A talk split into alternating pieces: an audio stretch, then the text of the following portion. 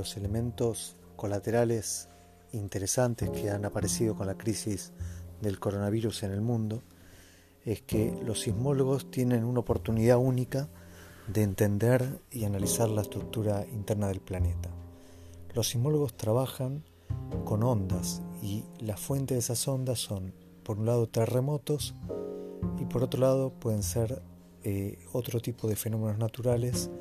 de menor energía, de menor magnitud, como el oleaje o inclusive el ruido que produce el viento.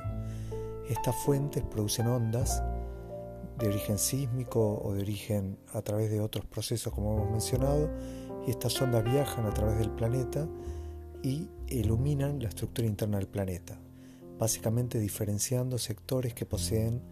diferentes propiedades elásticas, sectores que son algunos más rígidos que otros. De esta manera, a partir de la crisis del coronavirus, se ha abierto una perspectiva interesante para el campo de la sismología, ya que ha desaparecido abruptamente el ruido industrial.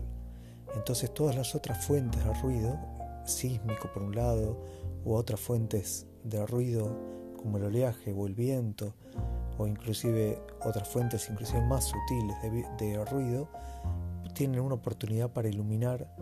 muy claramente la estructura del planeta Tierra que en épocas de ruido industrial se hace muy difícil. Entonces se considera que esta crisis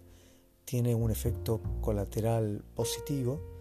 que es que será un campo muy fértil para los estudios sismológicos.